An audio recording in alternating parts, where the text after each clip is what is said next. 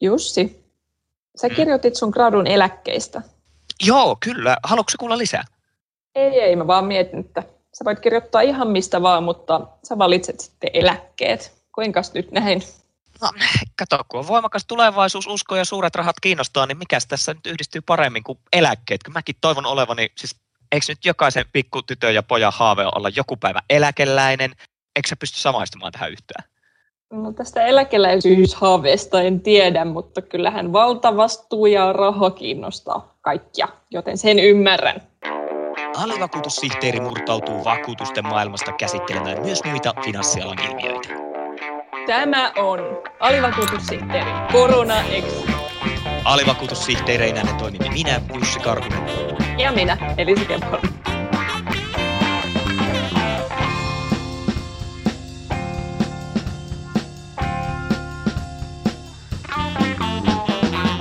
Mutta tänään meillä on vieraana ihka aito eläkeikoni. Tervetuloa varman toimitusjohtaja Risto Murto. Risto Murto, nimesimme sinut juuri eläkeikoniksi. Miltä nyt tuntuu? No, tuntuu mukavalta. Eläkkeet on minulle tärkeä ja lähtökohtaisesti mukava asia. Ehkä mä jään tuolla illalla sitten myöhemmin miettimään visuaalisesti, että miltä tuntuu olla ikoni. Eläkeikonin nimitykseen on todellakin aihetta, sillä eläkeyhtiö Varma täytti juuri sata vuotta ja historiikkikin on suorastaan uuni tuore. Onneksi olkoon siitä. Kiitoksia paljon. Periaatteessa ajattelen, että tämä eläkeala on tämmöistä aika pitkäjänteistä ja periaatteessa tylsää tuota toimintaa, mutta kun katsoo historiikkia, niin kyllä varmaankin historia on hyvin monipuolinen ja osittain jännittäväkin. Näinhän se on ja nyt tänä aikana tehdään varmasti historiaa myös tällaisessa historiallisessa koronakriisissä. Kriisin alussa puhuttiin kovasti, että eläkeyhtiömme kohtaavat kriisin vakavaraisena ja kaikki on hyvin. Miltä tilanne nyt monta kuukautta myöhemmin näyttää? Se, mikä yllätys tässä tänä vuonna on, on ollut, että vaikka tämä koronakriisi on koetellut yhteiskuntaa ja taloutta hyvin poikkeuksellisesti, niin eläkesijoittajalle tämä kriisi on ollut loppujen lopuksi mieto. Ja jos minun pitäisi nyt tällä hetkellä veikata, niin oletan, että eläkevarallisuuden tuotto tänä vuonna kriisistä huolimatta tulee olemaan keskimäärin positiivinen – ja tämä on tärkeä positiivinen asia, koska se tarkoittaa sitä, että me voimme ottaa vähintäänkin aikalisää niissä keskusteluissa, että riittävätkö eläkevaramme tuleviin eläkkeisiin. Eli, eli positiivinen yllätys syvässä kriisissä. Tämähän kuulostaa aivan loistavalta. Suomeen kuitenkin haikaillaan aina silloin tällöin kokonaan rahastoivaa eläkejärjestelmää, kun nyt meillä on tällainen osittain rahastoiva eläkejärjestelmä. Ja tämä tarkoittaisi käytännössä sitä, että nykyisiä eläkemaksuja ei kokonaan rahastoivassa eläkejärjestelmässä käytettäisi lainkaan eläkkeiden maksamiseen nykyeläkeläisille, kuten me nyt suurimmaksi osaksi teemme, vaan vaikkapa minun eläkemaksuni kerryttäisivät vain minun ikäpolvelleni aikanaan maksettavia eläkkeitä tällä lailla karkeasti ottaen. Tuossa viimeksi pari päivää sitten ilmestyneessä Rahapodissa haukuttiin kolmen vartin verran meidän tätä nykyistä ekojärjestelmään perustuvaa eläkejärjestelmää ja kaivattiin tilalle just tällaista kokonaan rahastoitua eläkejärjestelmää. Miten kun nyt korona iski, niin saatiinko me sen koronan myötä opetus siitä, että tällainen kokonaan rahastoiva järjestelmä ei sekä olisi mitenkään täydellinen ja autoaksi tekevä, vai onko tämä tällainen tulkinta liian suoraviivainen? Jos pystyisin päättämään, niin eläisin mieluummin kokonaan rahastoidussa järjestelmässä. Se tarkoittaisi sitä, että meillä olisi olennaisesti enemmän eläkevarallisuutta. Sanoisin no, noin ehkä kolme kertaa enemmän eläkevarallisuutta vähintäänkin, mitä meillä tällä hetkellä on. Mutta sellaiseen tilaan siirtyminen on tosi vaikeaa, käytännössä mahdotonta, että se työ olisi pitänyt tehdä vuosikymmeniä sitten.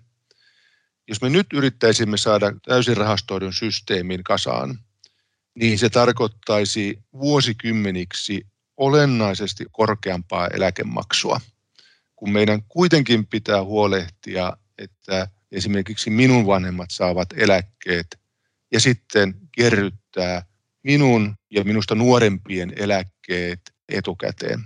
Se käytännössä tällä väestörakenteella on mahdoton tehtävä, vaikka niin haluttaisiin. Toinen havainto näistä on, että varsinkin tuttavani, jotka ovat sijoitusalalla työskennelleet, niin vertaavat näitä eläkemaksuja, eläkemaksuille saatavaa tuottoa, erityisesti tulevien eläkkeiden kannalta.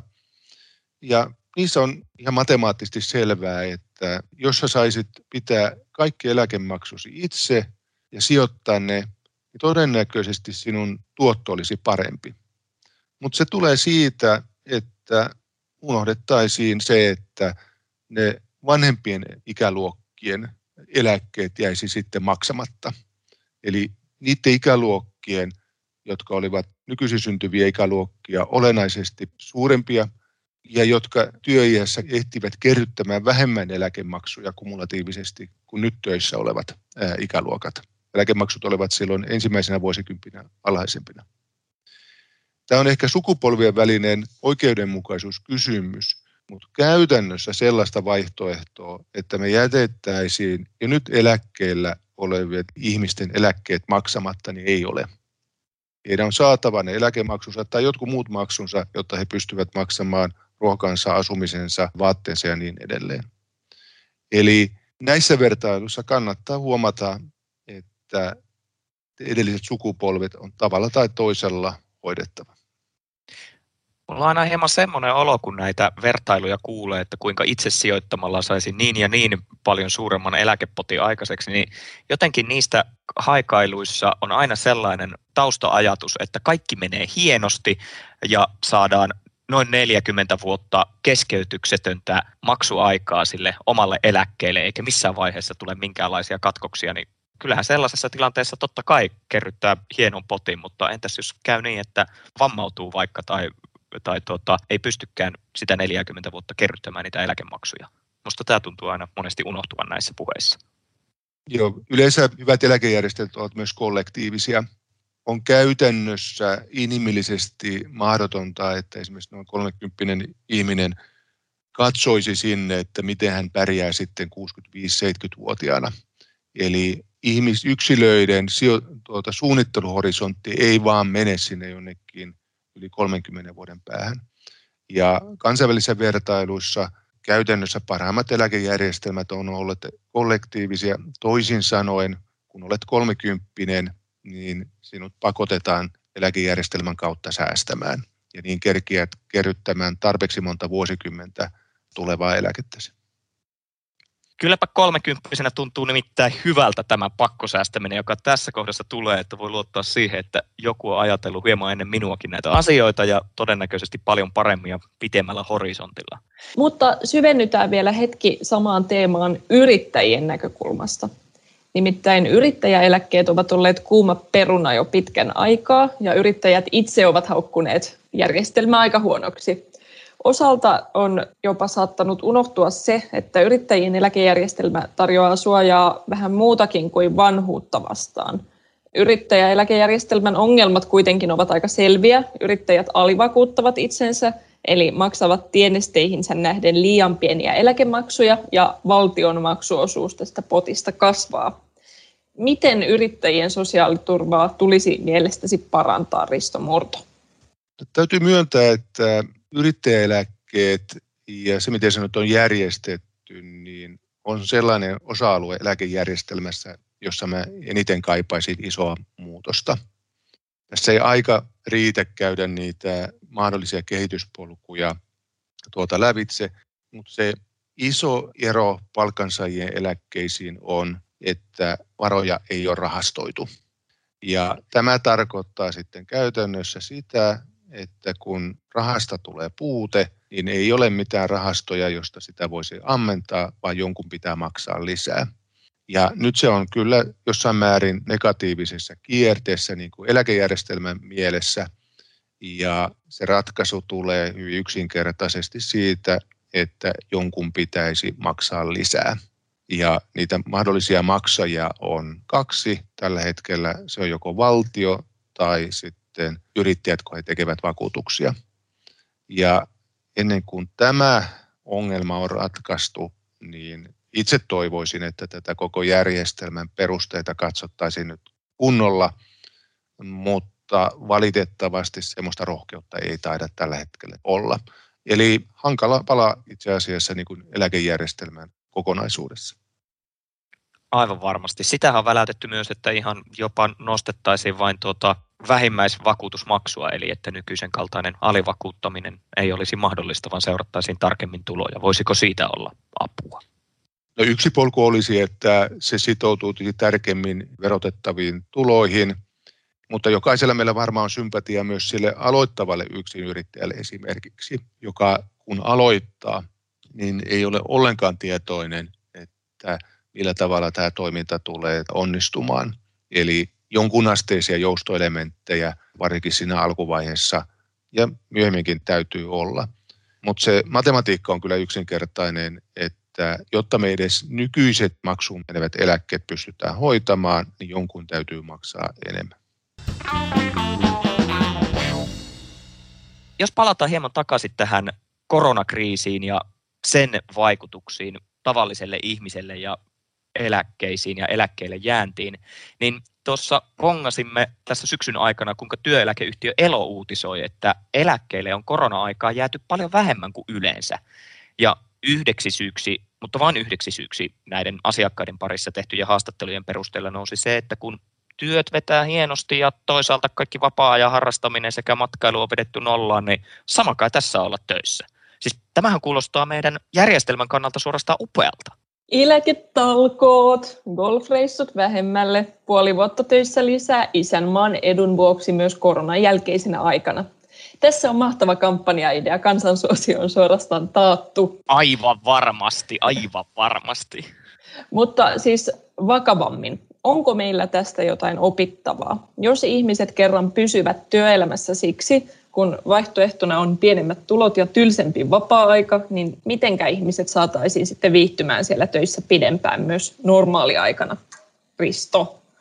Ensinnäkin mä olen tämän asian suhteen optimisti. Että jos me katsotaan, miten työurat on pidentyneet, erityisesti sieltä loppupäästä, niin sehän on ollut menestystarina. Se on vuosikymmeniä nyt noussut keskimääräinen eläkkeelle siirtymisaika. Ja mä oletan, että kyllä se nousee jatkossakin. Se tulee sillä tavalla, että me olemme entistä terveempiä, fyysisesti työmme keskimäärin rasittaa meitä vähemmän. Ja kolmas asia, mitä mä uskon, että me organisaatiot, työpaikat oppii myös rakentamaan joustavuuksia sinne loppupäähän. Tämä yksi asia tulee olla, että etätyökäytänteet varmaan jäävät nyt pysyväksi työelämään niissä töissä, joissa sitä pystyy käyttämään – tai jonkun asteinen osa-aikaisuus. Tämä on sellainen asia, josta mä yksinkertaisesti olen optimisti. Entistä pidempään tulemme vapaaehtoisesti olemaan töissä. Finanssivalvonta otti tiukan kannan työeläkeyhtiöiden työhyvinvointitoimintaan ja totesi, että se ei kuulu eläkeyhtiöiden roonteliin lainkaan. Mitä sinä olet tuosta linjauksesta mieltä? Olisiko laissa muutoksen paikka? No ensinnäkin se ehkä ei ollut ihan noin jyrkkä se kannanotto. Siinä finanssivalvonta antoi tulkintaa siitä, että mikä rooli työeläkeyhtiöillä siinä on. Ja, ja se rooli on, että nimenomaan meidän taseessa, meidän asiakkaissa olevaa työkyvyttömyysriskiä pitäisi pienentää. Minusta on hyvä, että tätä rajataan. Me olemme reguloidulla, vahvasti säädellyllä toimialalla. Jos me annetaan tähän liittyviä palveluja, me emme saa periä siitä erikseen rahaa varmaankin, jos katsoo sitten tulevaisuuteen ja, ja tämäkin toiminta elää, niin jossakin vaiheessa olisi hyvä, että se tulisi lakiinkin kirjattua. Mutta lähtökohtaisesti hyvä, että on nyt selkeät pelisäännöt ja niillä mennään. Eläkeyhtiölle väläytettiin myös tässä syksyn aikana lainanottomahdollisuutta jälleen kerran, eli voitaisiin hyödyntää halpaa rahaa ja sijoittaa sitten velkavivulla tuonne markkinoille nykyisin eläkeyhtiöltä on kielletty lainaotto paitsi asuntorakennuttamisen yhteydessä. Niin mitä sanot, Risto Murto, kaipaavatko eläkeyhtiöt velkavipua, jotta eläkerahastot saataisiin kasvamaan? No se liittyy siihen kysymykseen, että miten näille kerrytetyille eläkevaroille saataisiin vielä parempaa tuottoa pitkässä juoksussa. Ja se on minusta hyvä kysymys. Mä uskon, että sen asian suhteen voidaan edelleen jotain tehdä. Eh, sehän vie sitten paineita siitä, että eläkemaksuja pitäisi korottaa tai jollakin tavalla eläkkeitä sopeuttaa. Yksi ratkaisu siihen. Mutta mä lähtisin kyllä toisessa marssijärjestyksessä, eli, eli tällaista niin kuin velanottoa en lähtisi suosimaan. Kysymys olisi ensimmäisessä vaiheessa paljon yksinkertaisempi. Se olisi sitä, että pitäisikö sääntelyä muuttaa niin, että osakesijoituksia pitkässä juoksussa olisi vielä jonkun verran enemmän kuin meillä tänä päivänä on. Verrattuna kansainvälisesti, niin siinä meillä olisi vielä mahdollisuutta ikään kuin edistyä. Velkapipuun en vielä pitkä aikaa menisi. Kela taas ihan pikkuisen vielä taaksepäin. Avaathan vielä Risto meidän kuulijoille, että minkä vuoksi eläkeyhtiöiltä on kielletty velonottaminen? No, jos mä yksinkertaistan sitä asiaa, niin tyypillisesti vakuutusyhtiöt eivät ota velkaa. Heidän sijoituskohteissaan, siellä yrityksissä tai kiinteistörahastosta ja niin edelleen, siellä on velkaa, mutta vakuutusyhtiöt eivät lähtökohtaisesti ota sellaista riskiä, joka velanottoon liittyy. Se on ikään kuin ajateltu historiassa, että se on jotain sellaista, mitä taas pankit tekevät voimakkaasti. Ja eläkeyhtiöitä myös katsotaan tuota, tästä näkökulmasta. Se tarvisi sitten erilaisen riskikehikon kehittämistä, että jos me alkaisimme ottaa markkinoita velkaa, ja mun oma henkilökohtainen odotus on, että tämä sääntely ei mene siihen suuntaan, mutta siitä esimerkiksi osakeriskistä, osakkeiden osuudesta salkosta varmaan tullaan käymään keskustelua. Niin, jos, jos sitten olisi niin, että eläkeyhtiöt voisivat sijoittaa osakkeisiin vielä nykyistä voimakkaammin, niin lisäisikö se markkinoille tällaista kuplan tai ilman puhaltamisen riskiä, että osakkeiden hintoihin tulisi lisää ilmaa, kun isolla rahalla lähdettäisiin entistä enemmän ostamaan osakkeita? Näetkö tällaista vaaraa? Se vaara tai riski on kyllä pieni, että vaikka me olemme kotimaassa suuria sijoittajia, niin sitten kaikesta maailman pääomista ja sijoitusvarallisuudesta me, me ollaan häviävän pieni osa. Ja jos me sijoittaisimme enemmän osakkeisiin, niin todennäköisesti vain tietty, selvästi, selvästi alle puolet siitä varasta menisi suomalaisille osakemarkkinoille. Ja sitten taas Suomen rajojen ulkopuolelle, niin siellä markkinoilla meillä ei olisi käytännössä mitään tällaista vaikutusta. No niin, nyt kun päästiin tähän aiheeseen, eli suomalaisten yhtiöiden tilanteesta näillä kansainvälisillä markkinoilla, niin täytyy todeta, että institutionaalisilla sijoittajilla, kuten työeläkeyhtiöillä, niin teillähän on ihan hirveästi valtaa sen takia, että hallinnoitte suuria määriä kaikesta varallisuudesta. Hiilivapaa Suomi antoi eläkeyhtiöille kuitenkin jonkin verran pyyhkeitä. Kritiikkiä tuli muun muassa poissulkemisista Eli siitä, että yhtiöt eivät ole itse luoneet itselleen riittävän sitovia poliitikkoja esimerkiksi hiilen kanssa tekemisissä olevien rahoituskohteiden poissulkemiseksi. Onko meidän eläkevarat nyt kestävästi sijoitettu vai miten tätä kommentoit? No aina voi toimintaa kehittää, mutta tietyllä tavalla olen aika ylpeäkin tästä vastuullisen sijoittamisen työstä, jota suomalaiset eläkeinstituutiot ovat tehneet – että globaalisti katsottuna pohjoismaiset eläkesijoitukset ovat johtavia. Ja tässä nimenomaisessa teemassa esimerkiksi ilmastonmuutoksen vastustaminen ja huomioiminen, niin me olemme kyllä myös Pohjoismaissa olleet ihan johtavia. Tämä on semmoinen harvinainen asia, että esimerkiksi nämä ruotsalaiset kollegamme mun mielestä ollaan laajalla rintamalla päihitetty tai vähintään ollaan samalla tasolla – ja ainoa ero on, että me ollaan jonkun verran liian kainoja sitä markkinoimaan Suomen rajojen ulkopuolelle, että siitä me voitaisiin ottaa oppia vielä ruotsalaisista. Minkälaisen riskin yhtiöt itse näkevät tällaisessa niin sanotussa kestämättömässä kehityksessä silloin, kun kyse on sijoittamisesta? Me itse ajatellaan sillä tavalla, että tässä on oikeastaan sillä tavalla hyvä tilanne, että me voimme edistää samaan aikaan kahta asiaa. Me voimme edistää sitä, että meillä – sijoitukset tuottavat hyvin ja sitten sijoitusten kautta edistämme ikään kuin hyviä tavoitteita yleisesti, kun puhutaan ilmastonmuutoksen hillinnästä. Eli ne yritykset, jotka ovat olleet hereillä esimerkiksi energiavallankumouksesta, niin hyötyvät nyt. Tämä on hyvin konkreettinen asia, jos katsot esimerkiksi tuota energiayhtiöitä, öljyyhtiöitä. Ne, jotka on jääneet kiinni vanhaan, niiden arvot tulevat alas.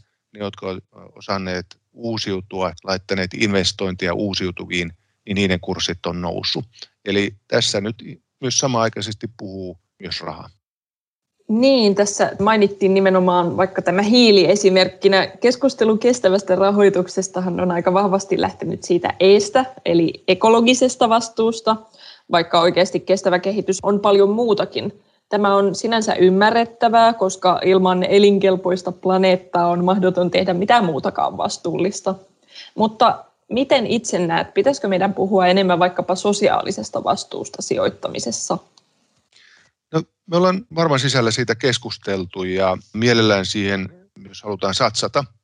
Esimerkiksi meillä, kun puhuttiin tästä työkyvystä, niin olisi aika luontevaa katsoa myös, että mitkä on ne työolot, mitä eri yrityksissä tuota, ovat siellä ketjussa. Mutta tietenkin tämä ilmastonmuutos on ollut niin iso teema, että se on jollain tavalla myös vähän dominoinut. Ja sitten kun mennään näihin muihin teemoihin, niin aika nopeasti tulee sitten sellaisia käytännön haasteita vastaan, kun esimerkiksi, että mistä saat dataa, miten pääset vertailemaan tuota, yrityksiä. Muistuttaa vähän sitä tilannetta, joka meillä oli tässä ilmastopolitiikassa. Silloin kun lähdettiin liikkeelle, dataa oli vaikeasti saatavissa, jouduttiin käyttämään ulkopuolisia konsultteja. Nyt dataa tulee selvästi enemmän, konsulttien rooli pienenee – näissä muissa ikään kuin vastuullisen sijoittamisen haaroissa, ainakin joissakin on vähän sama kehityspolku pitäisi saada aikaiseksi. Niin, eli toisin sanoen ajattelet, että meillä on valtavasti niin kuin tieteellisiä keinoja mitata ilmastovaikutuksia, mutta sitten jotain sosiaalisia vaikutuksia, niin se ei ole niin kehittynyttä, mutta onko se ylipäänsä myös vaikeampaa? Se on tietenkin niin kuin laaja teema, että mitä, mihin keskittyy, mutta kun meidän näkökulmasta, kun on paljon sijoituskohteita kotimaassa ja ulkomailla, niin se keskeisen datalähde, mistä me saamme sitä tietoa, niin on ne itse sijoituskohteet itse, eli, eli yritykset. Ja jos ei sinulla ole ikään kuin yrityksiä, jotka jollain tavalla samalla tavalla raportoivat tärkeistä teemoista, niin niiden välillä vertaaminen, seuraaminen, analysointi on sitten olennaisesti vaikeampaa. Ja tämän takia me ollaan suosittu myös sitä, että esimerkiksi ilmastopolitiikoissa tulisi jonkunnäköisiä standardeja, joka helpottaa sitten sitä datan keräämistä, vertailua ja analyysiä. Puhutaan vielä hieman tähän loppuun ihan tästä itse eläkejärjestelmän sisäisestä suuresta pelistä. Entisaika eläkeuudistuksia oli tekemässä aina eläkeyhtiöiden isoja pumoja, oli Kari Puroa ja Teivo Pentikäistä nyt eläkeuudistuksia on neuvoteltu ilman eläkeyhtiöiden johtajia ja syyksi on ounasteltu, että nykyisillä eläkejohtajilla ei ole tällaista yhteiskuntapoliittista taustaa tai pitkällistä vakuutustaustaa, että johdossa on enemmän sijoituspuolen osaajia. Risto Murto, sinä olet yhden suurimman eläkeyhtiön toimitusjohtaja, niin miltä tällainen arvostelu ja suoranainen epäluottamus tuntuu? Haluaisitko sinä tekemään eläkeuudistuksia ja kalifiksi kalifin paikalle? No suoraan kysymykseen suora vastaus. En kyllä kaipaa, että olisin tekemässä eläkeuudistuksia. Ja minusta tuntuu, että myös yhteiskunta on sillä tavalla muuttunut niistä vanhoista ajoista, joista on jo aika pitkä aika, että se ei sellaista tilannetta myöskään hyväksyisi. Ja sitten on meillä aina mahdollisuus sanoa mielipiteemme, jos jotain sellaista eteen tulee. Aina voi sen oman asiantuntemuksensa tai organisaatioasiantuntemuksen tietenkin tuoda esille. Mutta vastaus sun kysymykseen on, että ei. Se oli suora ja hyvin perusteltu vastaus. Risto Murto, kiitoksia haastattelusta. Kiitoksia.